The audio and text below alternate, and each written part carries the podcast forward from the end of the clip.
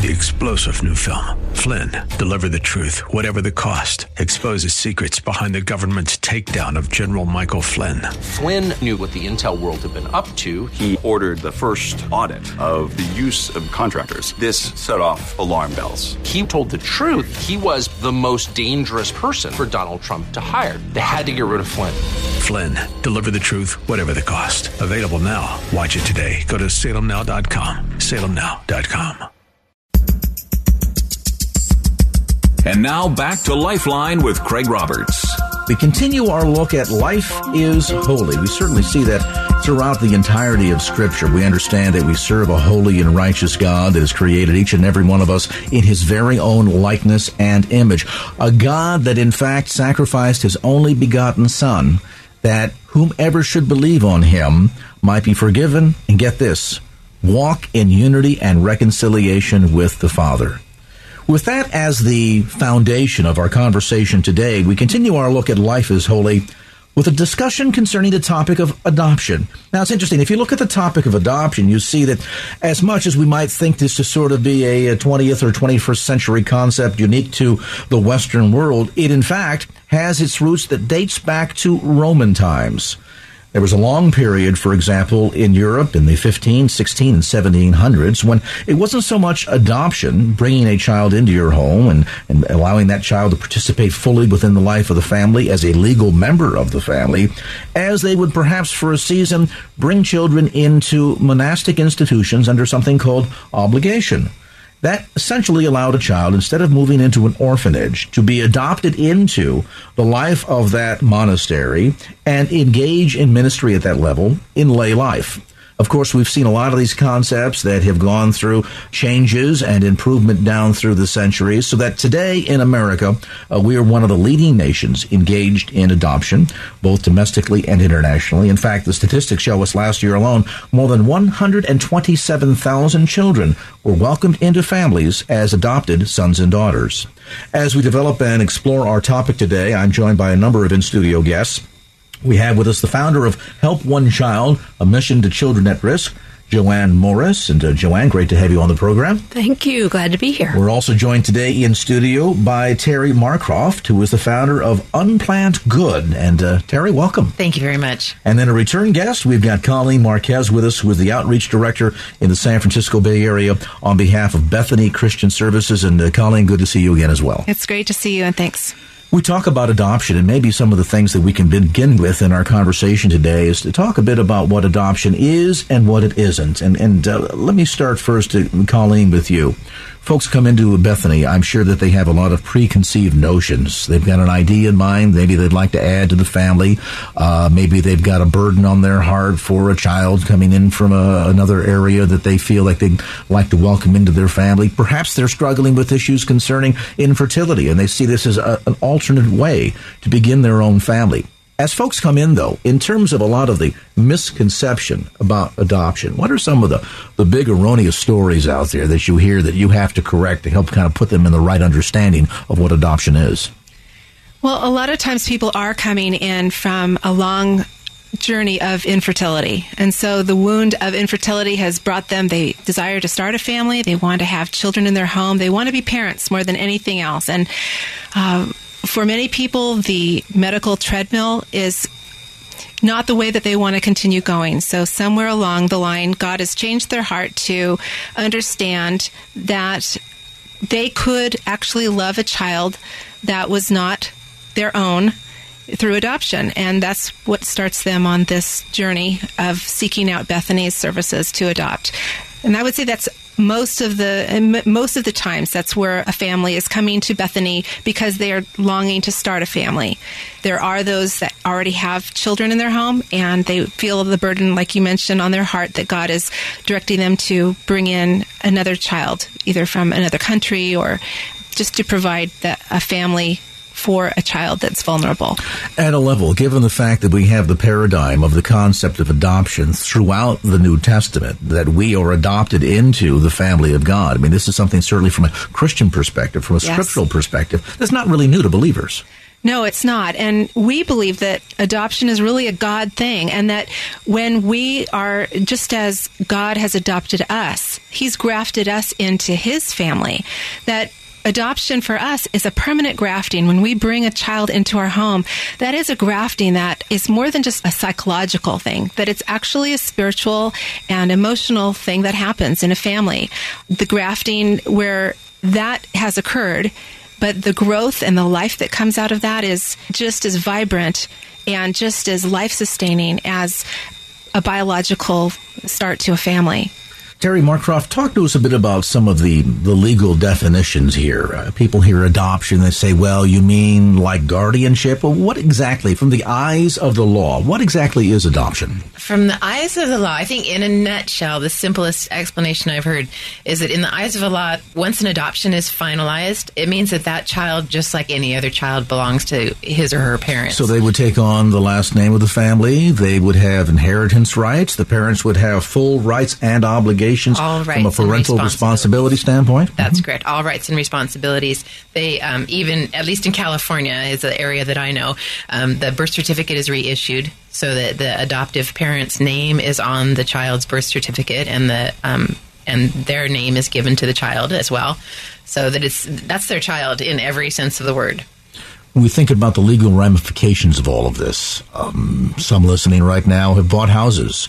They know how involved it is, the amount of paperwork that's necessary, the time that's involved. You get out of the title insurance office and you sign papers that are probably four inches thick. Is adoption complicated a lot like that too? I had never thought about that kind of an analogy before, but um, definitely there's a lot of paperwork, there's a lot of steps, there's a lot of um, different parts to the journey. But the big difference in my mind is that there's a whole lot more passion mm. that goes with the journey of adopting your child. And I can speak from experience. I'm an adoptive mom, like Colleen is, and just I mean, the journey has so much passion throughout it and so much joy when you've got it completed. It's it, it can't even compare to buying a house. And, and I see the way your, your eyes are lighting up when you're sharing that. And I would imagine many of the mothers eavesdropping on the conversation are saying, "Now wait a minute, Craig, you're a guy. Don't think for a minute that having a child naturally is all that easy either. Of course, there's a lot not. of work involved in that sure. too, isn't there? Sure. But there's a tremendous amount of satisfaction, I would suspect, and I can see that from the glimmer in your eye. Mm-hmm. T- tell me briefly, how did you first get involved in becoming or, or, or exploring the idea of becoming an adoptive parent. So, well, it's my favorite story on earth to tell. So, um, when when I married, um, I married a, a, little bit later than the norm. I was in my mid thirties, and um, we have found it impossible to conceive, and so we started looking into adoption as the way to start our family, as Colleen mentioned. Um, and so, when we actually um, were selected by a birth mother, since that's the way it happens these days through mostly open adoptions, the birth mother selects the couple with whom she wants to work. And um, when we were selected by a birth mother, um, she gave me a call one day, which I am never going to forget. And she said, "Hey Terry, I've been looking at your profile, your your story, along with Dave, and um, I've decided that I want to work with you. And so we arranged to meet with her. And uh, she was at about four and a half months into her pregnancy. And so we walked with her for the last five, you know, four and a half, four and a half months of her pregnancy. Um, we walked with her through those last that last half. We went to um, all of her doctor appointments. We went to we went shopping for maternity clothes. We went to lunch. We went to um, Lamaze class together. I was her coach during all that time, so we got to know her very well. And when she finally delivered um, this baby, uh, we were there in the hospital with her. To, and I was able to see my daughter born, and it was just a fabulous thing. What happened after that was equally as much a God thing as the actual being selected by this birth mother and then being able to witness the birth of my daughter. Is that afterwards, over the coming uh, few years, it occurred to me very slowly. I guess I was a little bit thick in letting this sink into my brain, but it occurred to me how very rare it was that um, our teenage birth mother chose to make an adoption plan because most of them today either choose between terminating or parenting in their teens. Mm-hmm. And so, just the idea that she had chosen adoption for her baby and placed her baby in a good, loving Christian home um, was so incredibly rare that that's exactly why I started Unplanned Good to just encourage more people facing unplanned pregnancies to think about adoption. It sounds like there's a lot of um, strong relationship focus in this too. Uh, in other words, I think sometimes, and, and, and Joanne Morris, maybe you can uh, touch on this, that we think of this as kind of being a very sterile, cold procedure, paperwork and dates and people and names and things of this sort. But, you know, just listening to Terry share her story, this is relationship intense too, isn't it? Very much so. Very much so. Can I share my story too? I started out the same way, uh, wanting to adopt a child. My husband and I uh, got off to a late start. We had our first child when I was 36, and we both came from big families, and we felt like we needed more children, but that it was unlikely that we would have another one. So I called the county and said I'd like to adopt, and could I come on down and do whatever I had to do? And uh, the county said, "Oh, you're too old to adopt. You're 36. Your husband's 40, and uh, that's too old." So I want to jump forward a minute and tell you that I'm one of the few people you know who's gotten older over the years because we adopted our son when I was 50. So much for the county. so much for that. But going back to our first adoption, we said, you know, if we can, if we're too old to adopt, then we really um, want to do foster care. We want children in our home. We don't want to raise this child that we just had by herself. So. Um, we signed up to be foster parents, and a foster mom took me aside and said, If you really want to adopt, don't be discouraged. I have adopted six children. So I thought, wow, maybe I'm on the right track after all. And so the first child that was uh, brought to us as a foster child uh, did become adoptable, and um, she's our girl. She's just our precious daughter. So that's how we got started on the adoption track. But the thing that I learned about foster care at the time was that um, these children are so beautiful and so um, compelling that even though we thought it unlikely that we would adopt anymore, we definitely wanted to have uh, a way of helping foster children beyond what we had done so far. So we did. We're going to pause on that point, come back to more of our conversation. Joanne Morris, Colleen Marquez, and Terry Marcroft with us today in studio, looking at the concept right out of Scripture life is holy. Today, our perspective on adoption as this edition of Lifeline continues. And now back to Lifeline with Craig Roberts.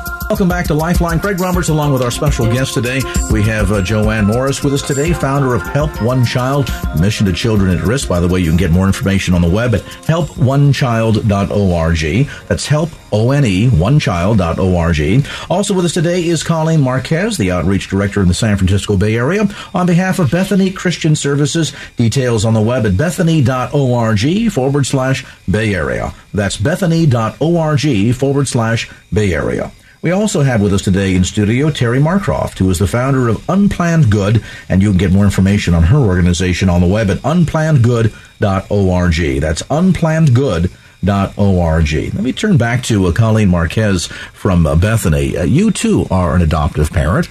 Yes, I Uh, am. give us a bit of your story, if you would. Thank you.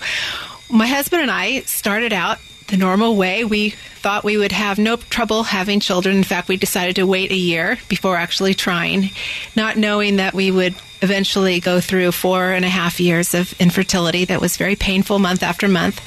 And while everyone of our friends were going to baby showers and I was going to baby showers, it was um, it was something that um, having children our, ourselves was just not happening as quickly.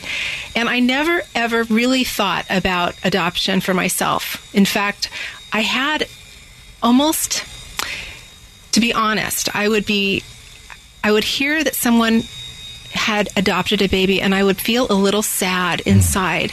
That oh that that's a sad situation. Child's parents The didn't chi- want them, There's just sadness and pain, and I and and I never ever thought that adoption would be for me.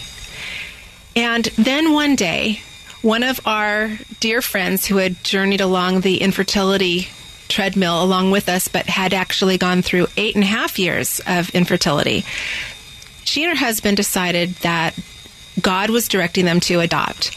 And so they went forward with their adoption plan. And before I even realized it, they were holding a baby in their arms and they had adopted this little boy named Michael.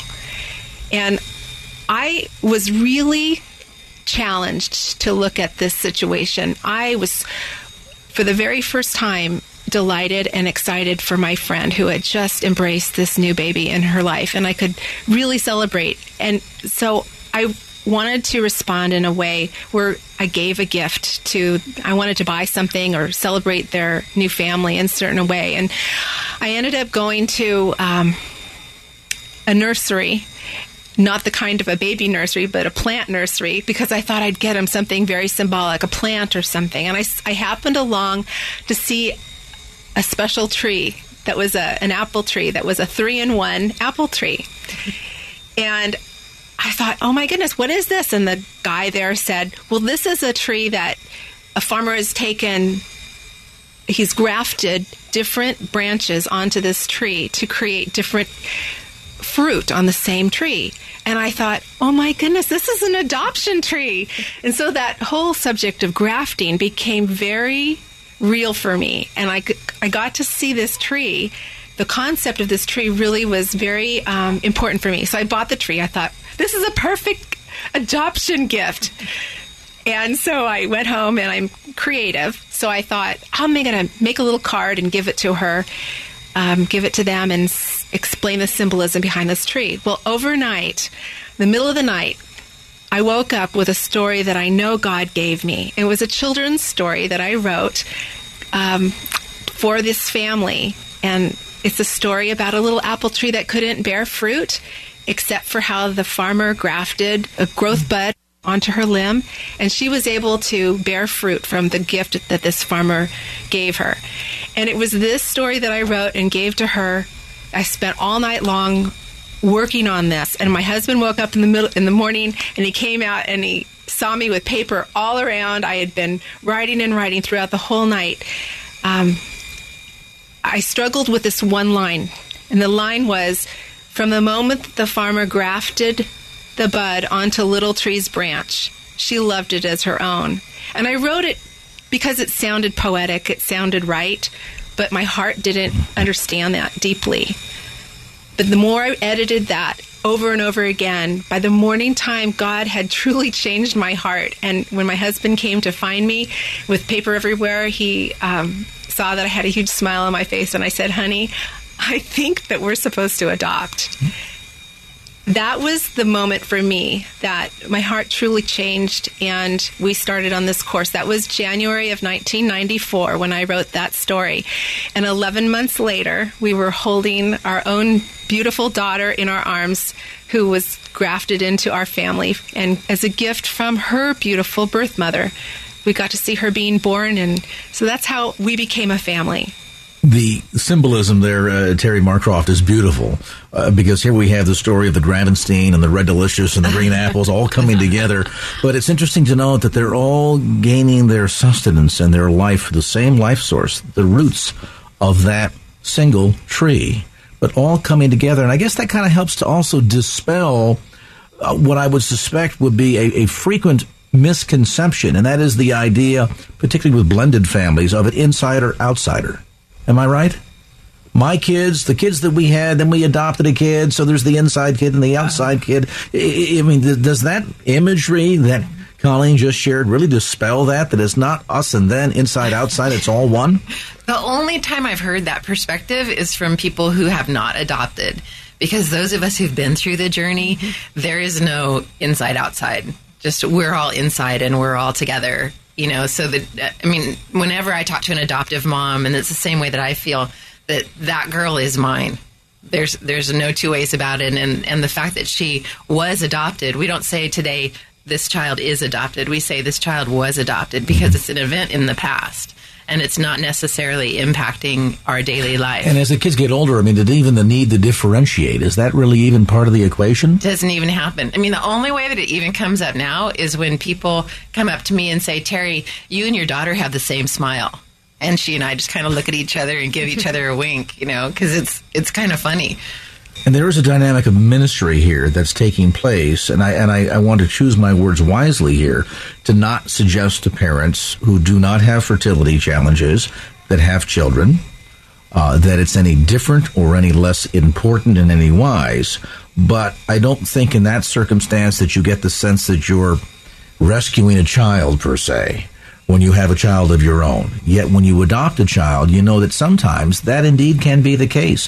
Whether it maybe is a child that potentially could have faced an abortionist had the mother decided the other way mm-hmm. and not understood the viability of what it would mean to place that child up for adoption, as was the case in, in, in your family's case, Terry. Mm-hmm. Uh, or, or, as uh, Joanne mentions, literally rescuing a child out of the foster care system where perhaps the birth parents may have issues with the law, issues with drug abuse, or for whatever reason just didn't have the skills necessary to care and raise up those children. And so it's an interesting dynamic here because now all of a sudden we're not only looking at this in terms of what we can do for our family, but in the process, we're also doing something significant from a ministry standpoint for a young child. Life is holy as this edition of Lifeline continues. And now back to Lifeline with Craig Roberts. Welcome back to Lifeline and our look at Life is Holy Week. Of course, the theme continues throughout the entire week, and we'll tell you a bit later on what's coming up on the program tomorrow. Meanwhile, as we continue our conversation in studio with Joanne Morris, founder of Help One Child, Mission to Children at Risk, Colleen Marquez, Outreach Director of Bethany Christian Services here in the Bay Area, and Terry Marcroft, founder of Unplanned Good Incorporated. Uh, Terry, let me begin with you. Tell us a bit about your organization and the service that you provide for parents that are considering becoming adoptive parents. Okay, great. Well, Unplanned Good actually is a communication effort. And so, what we do is put forth the idea that people facing unplanned pregnancy could consider placing that baby for adoption. Because today, the, the sad fact is that 99% of them either terminate or attempt to parent. And when they're young or in their teens and not, not equipped to parent, um, our idea is just to su- suggest that they might consider adoption because so often these girls never even let that thought cross their mind. Well, and as we've heard in our conversation today, there are so many misnomers out there exactly. and misunderstandings, misconceptions that I guess at a level, is it any wonder? It's, it's sometimes it's not surprising, yeah, mm. depending on how you look at it. So we, we try to encourage them to consider making an adoption plan, and we call it unplanned good because we're implying that good can come uh, not only for the baby, but also for the adoptive parents and also for the birth parents, because they can walk away from an unplanned situation and be whole and heal and know that they've done a very, um, they've given a very wonderful gift to the adoptive parents, and they've given the gift of life to the baby, of course. And with open adoptions, particularly in this day and age, that they can still be a part of that child's life. Yes. Um, recognizing the value of that child, created in God's image, um, uh, giving deference to to the uh, the opportunity to place the child for adoption, and yet still play a, a, role to varying degrees, obviously, in that child's life. Exactly. And so we encourage these um, teenage um, pregnant girls to consider adoption. On our website, we have um, testimonials from adoptive parents, from people who have been adopted, and from birth parents who've placed their baby for adoption. And the theme riding through the birth parents' testimonials is that they did a very difficult thing purely out of love purely out of love for that baby. So when when anybody says you gave up your baby, that's just such a crazy statement. In my in my, I have a reaction to it because it just seems crazy. Whereas actually, the birth parents made a conscious, loving decision to place that baby into a healthy stable home, and it's it's, it's the ultimate act of love. I so think. this really for you is a um, a big educational effort, dispel a lot of myths, help to change the lexicon of how we discuss adoption exactly. and uh, and help mothers understand what a wonderful opportunity in many respects this can be. It's a fabulous opportunity and the girls don't look at it that way. Giving life sustaining life yes. in spite of the fact that maybe you're in a circumstance where you can't care for the child on your own because you don't have the wherewithal uh, you know the the opportunity what all the things that are involved exactly. in what it means to become a parent. You may not have all of that but you can still have the love which transcends socioeconomic status, education, whether you're in school or not, whether the father is present in the child's life or not. Exactly. That love transcends all that, mm-hmm. doesn't it? Yes, definitely. My my my saying about our birth mother, my daughter's birth mother, is that she's my all-time favorite action hero. she is just she's she's just such a fabulous role model. Yeah. Um, and I just am forever grateful to her for making such a courageous choice. You can get more information, by the way, about uh, Terry's organization, Unplanned Good, on the web at unplannedgood.org or call at area code 408 656 1876. Do you go out and speak to churches? I do. I do speak to churches or youth groups. Um, we've gotten into one or two schools. Um, and then actually the rescue conference coming up in San Jose is going to be another opportunity to talk to youth leadership, the leaders in high school and um, and colleges. So, pastors, if you want to take what you're doing in your church to the next level, inviting uh, Terry to come and share uh, at church would really, really be significant in so many ways. And you can reach out to her again on the web at unplannedgood.org or area code 408 656 1876. Joanne Morris, founder of Help One Child Mission to Children at Risk. Tell us a bit about your organization. Organization started with, with my own need. Uh, I told you that we uh, adopted our first foster child, and after that, we took a couple of other children into our home as foster children. And one of the little girls was ADHD, and she was as cute as a button. And I had her 24 7, and she was just driving me mad. We couldn't go out anywhere um, to dinner we couldn't find a babysitter who would watch her more than once. So um, I said, we need help if we're going to do foster parenting, and all foster parents must need help. So let's start a ministry called Help One Child and see if we can offer services. Uh, first of all, look for homes for foster kids, and then um, provide some services for those families so that they can have a life and not just be uh, foster parents 24 7 um, and exhausted. So that's how it all got started. And uh, we've been at this 20 years. We had no idea when we started the real needs that the parents and the children have. Um, but as our kids grew uh, and the ones in our ministry grew, we started addressing every problem that came up as we saw it. And uh, we've provided an awful lot of parent education. And our monthly support group, which meets tonight, is has been gone ongoing since 1999, and uh, it's been truly. Um, a help um, to me and my husband, and I think to an awful lot of other families. So, help, support, facilitation, education, pretty the whole gamut the when it comes. The whole thing. Mm-hmm. Mm-hmm. And if folks want to get more information, uh, again, they can contact you. Uh, the website is Help One Child. One is spelled out O N E. Help One HelpOneChild.org. That's Help One HelpOneChild.org. Or you can call 888 Kid Hope. That's 888 K I D H O P E. You have orientation classes. Uh, folks just have questions about, gee, how does this work? Or maybe they are current foster parents and they need a little bit of help or encouragement, or they want to make that transition from foster parenting into adoption and they have questions and they mm-hmm. maybe just need to have a shoulder to cry upon or somebody to say, hey, there's an easier way. You right. guys can help. Right. Where, where most agencies truly are 100% focused on the child, we are pretty much focused on the family, trying to help the parents do the job they need to do. Give them the skill, mm-hmm. skills and, and, abilities that they need mm-hmm. to do a better job at mm-hmm. parenting. Makes perfect sense. Folks can get more information again. Call toll free 888 Kid Hope or on the web at helponechild.org. Colleen Marquez, Bethany Child Services. Let's talk a bit about your organization. Thank you. Bethany is the largest adoption agency in the United States. Uh, started in 1944, and since we became licensed for adoption, there's been more than 38,000 placements made with families. But Bethany is more than just an adoption agency. Bethany Christian Services is really a ministry.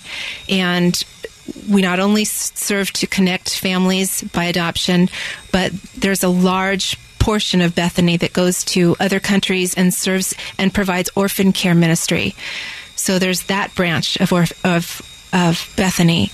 There's also international adoption that is served uh, for families who are looking for open adoption for international adoption. So there are a number of options here. I mean, we, we I think in a traditional sense think of adopting a child that comes from the Bay Area, but there might be folks that would say we would like to. God's put a burden on our heart for a particular country. Yes. And so you guys can help them facilitate the international adoption process. Yes. In the Bay Area, we just opened up an office about a year and nine months ago in the Bay Area. We have a little office in Pleasant Hill, and our focus is to connect ministries to really help the church and other ministries come together and wrap around expectant moms and give them options, help them to understand that they do have choices. They have choices that they can make, and we want to encourage churches to really make help a help a woman make a life affirming choice. And it's our job as a church community to do that. We need to not just say abortion is not a choice that we consider worthy of making. We need to help that woman and bring her into the fold, not make her feel that she's not welcome in our churches. We really need to support, not not just say this is wrong to do an abortion, but we need to show a woman that we are going to support her as she makes a life affirming choice, whether she's going to choose to parent or whether she chooses an adoption plan for her child. And so the three parts of the triad, the adoptive parents, they're served by the services that we can offer at Bethany. And same with the birth mom. A birth mom who goes through Bethany will receive lifetime counseling. And that's something that is different than someone who would go through an attorney to do an adoption. Um, and she will always have the support of Bethany. But we want to encourage the other services around and the churches to really uh, connect, work together, and share resources so that we can really stand for life and we can really help a woman who's in in distress because we are trying to respond to the scripture in James that pure and genuine religion is to reach out to women, to widows in distress, and to help children and orphans. Orphans, and in our industry, in this ministry area, this is this is an answer to that call. Want to get more information? You can contact Bethany Christian Services. The telephone number, area code 925-826-5504. That's 925-826-5504. Or on the web at bethany.org forward slash Bay Area. That's bethany.org forward slash Bay Area. Back with more on this edition of Lifeline. Life is Holy. We continue right after this. And now back to Lifeline with Craig Roberts. Welcome back to our conversation. Joanne Morris, along with Colleen Marquez and Terry Marcroft. We've been talking about the aspect of adoption. And as our conversation and our time together winds out, let me first begin with, uh, with Terry Marcroft. Terry, can the church do a better job in being on the forefront of this topic. Um, I don't know what the statistics are, maybe you do, of the percentage of Christian families that adopt versus those out in the, the so called secular world, but I just have to wonder is the church, is the body of Christ doing everything that it can and should be doing in what appears to be on the surface to be an amazing ministry opportunity? I think, frankly, the church could be doing more. Um, I think that there's the the church. Um, there has been a tendency on the pro life side to get very emotional and a little bit on the judgmental side.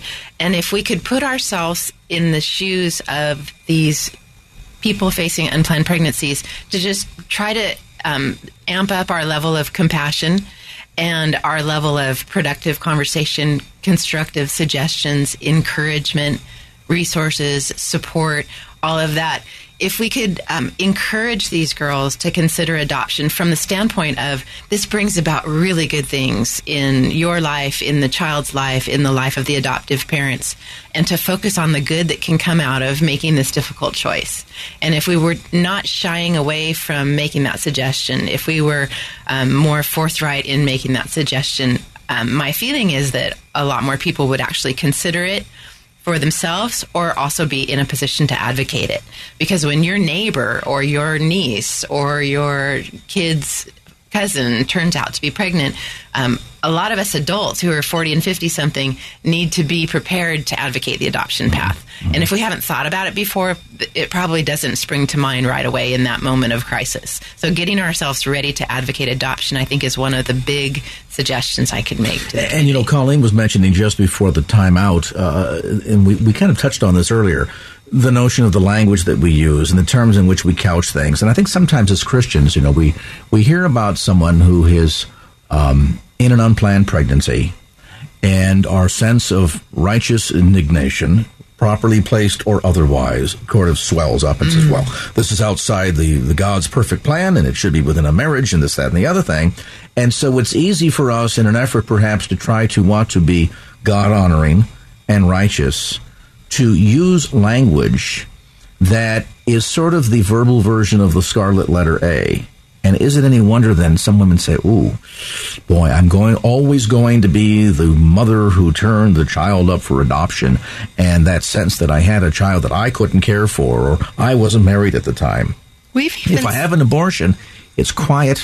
I can kind of make this thing go away. Nobody has to know, and so I kind of spare myself all of that public embarrassment. Maybe, maybe we as the church need to kind of rethink how we talk about these things. Absolutely. I really, you've hit that right on the head. Uh, it is so sad when a woman finally decides that she, even though she can't raise this child by herself, and she's not feeling prepared to be a mom at this time in her life, if she's making a plan to uh, make an adoption plan for her baby, oftentimes her own community, the people that love her the most, will discourage her and say, I don't know how you could ever do that.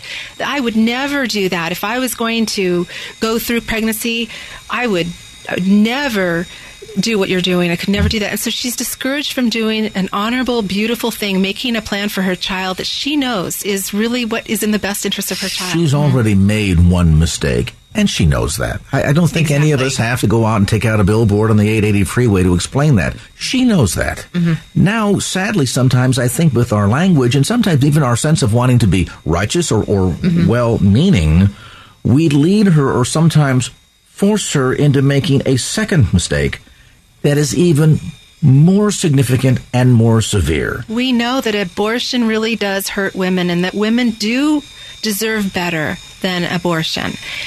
What isn't told is the consequences of an abortion.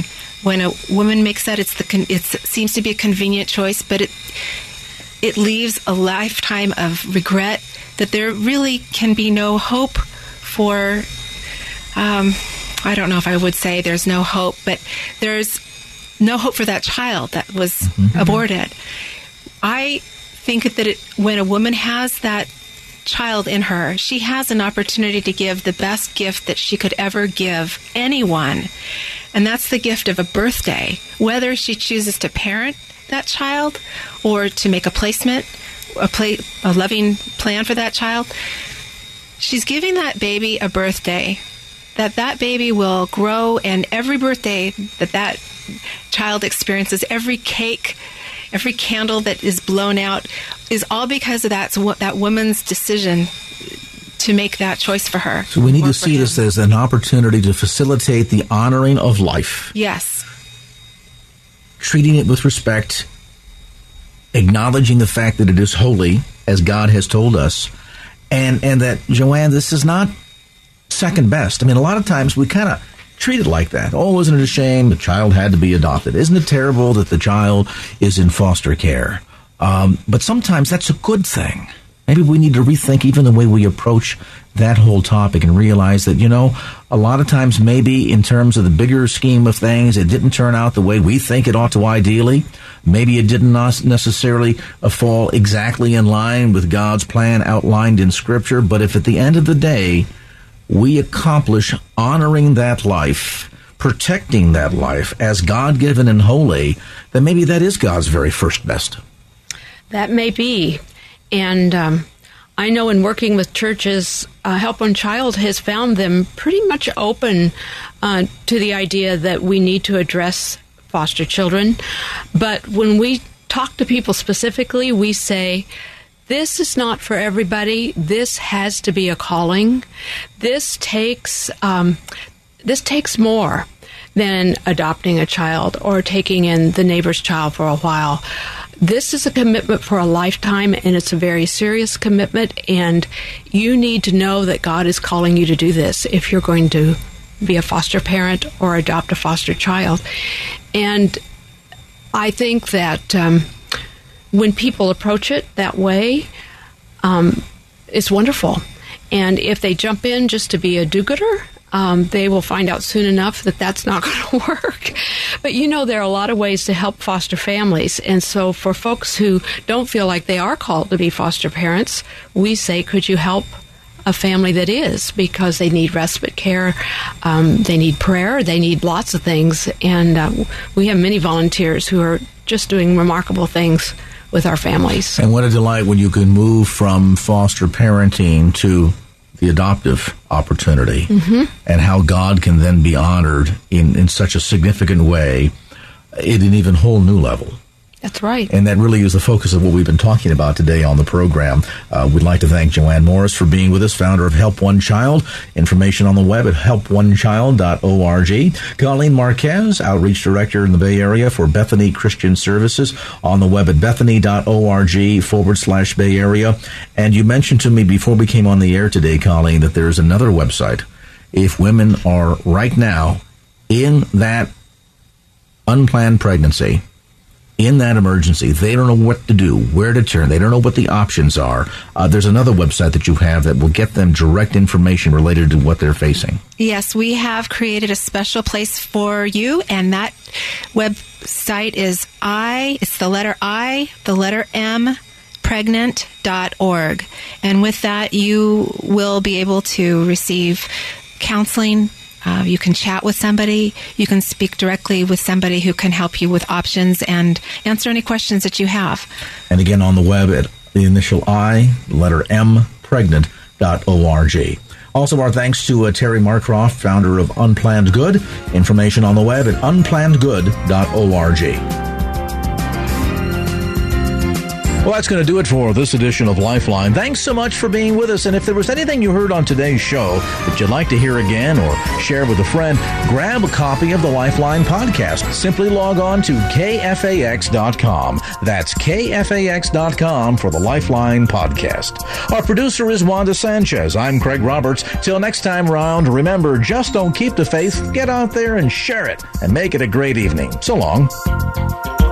Opinions expressed in the preceding program do not necessarily represent the views of the ownership, staff, or management of KFAX. Copyright Salem Communications, all rights reserved.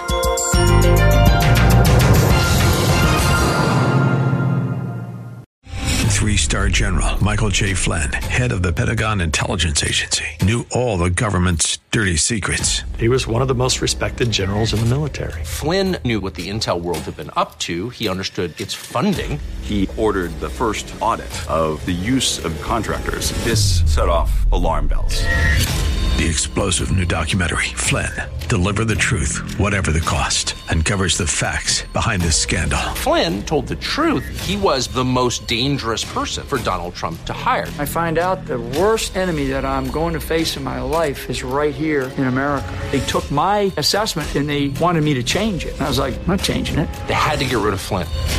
With in depth interviews, archival footage, and never before seen personal records of the man behind the headlines. I just felt like I was drowning. Flynn, Deliver the Truth, Whatever the Cost. Available now. Watch it today. Go to salemnow.com. Salemnow.com.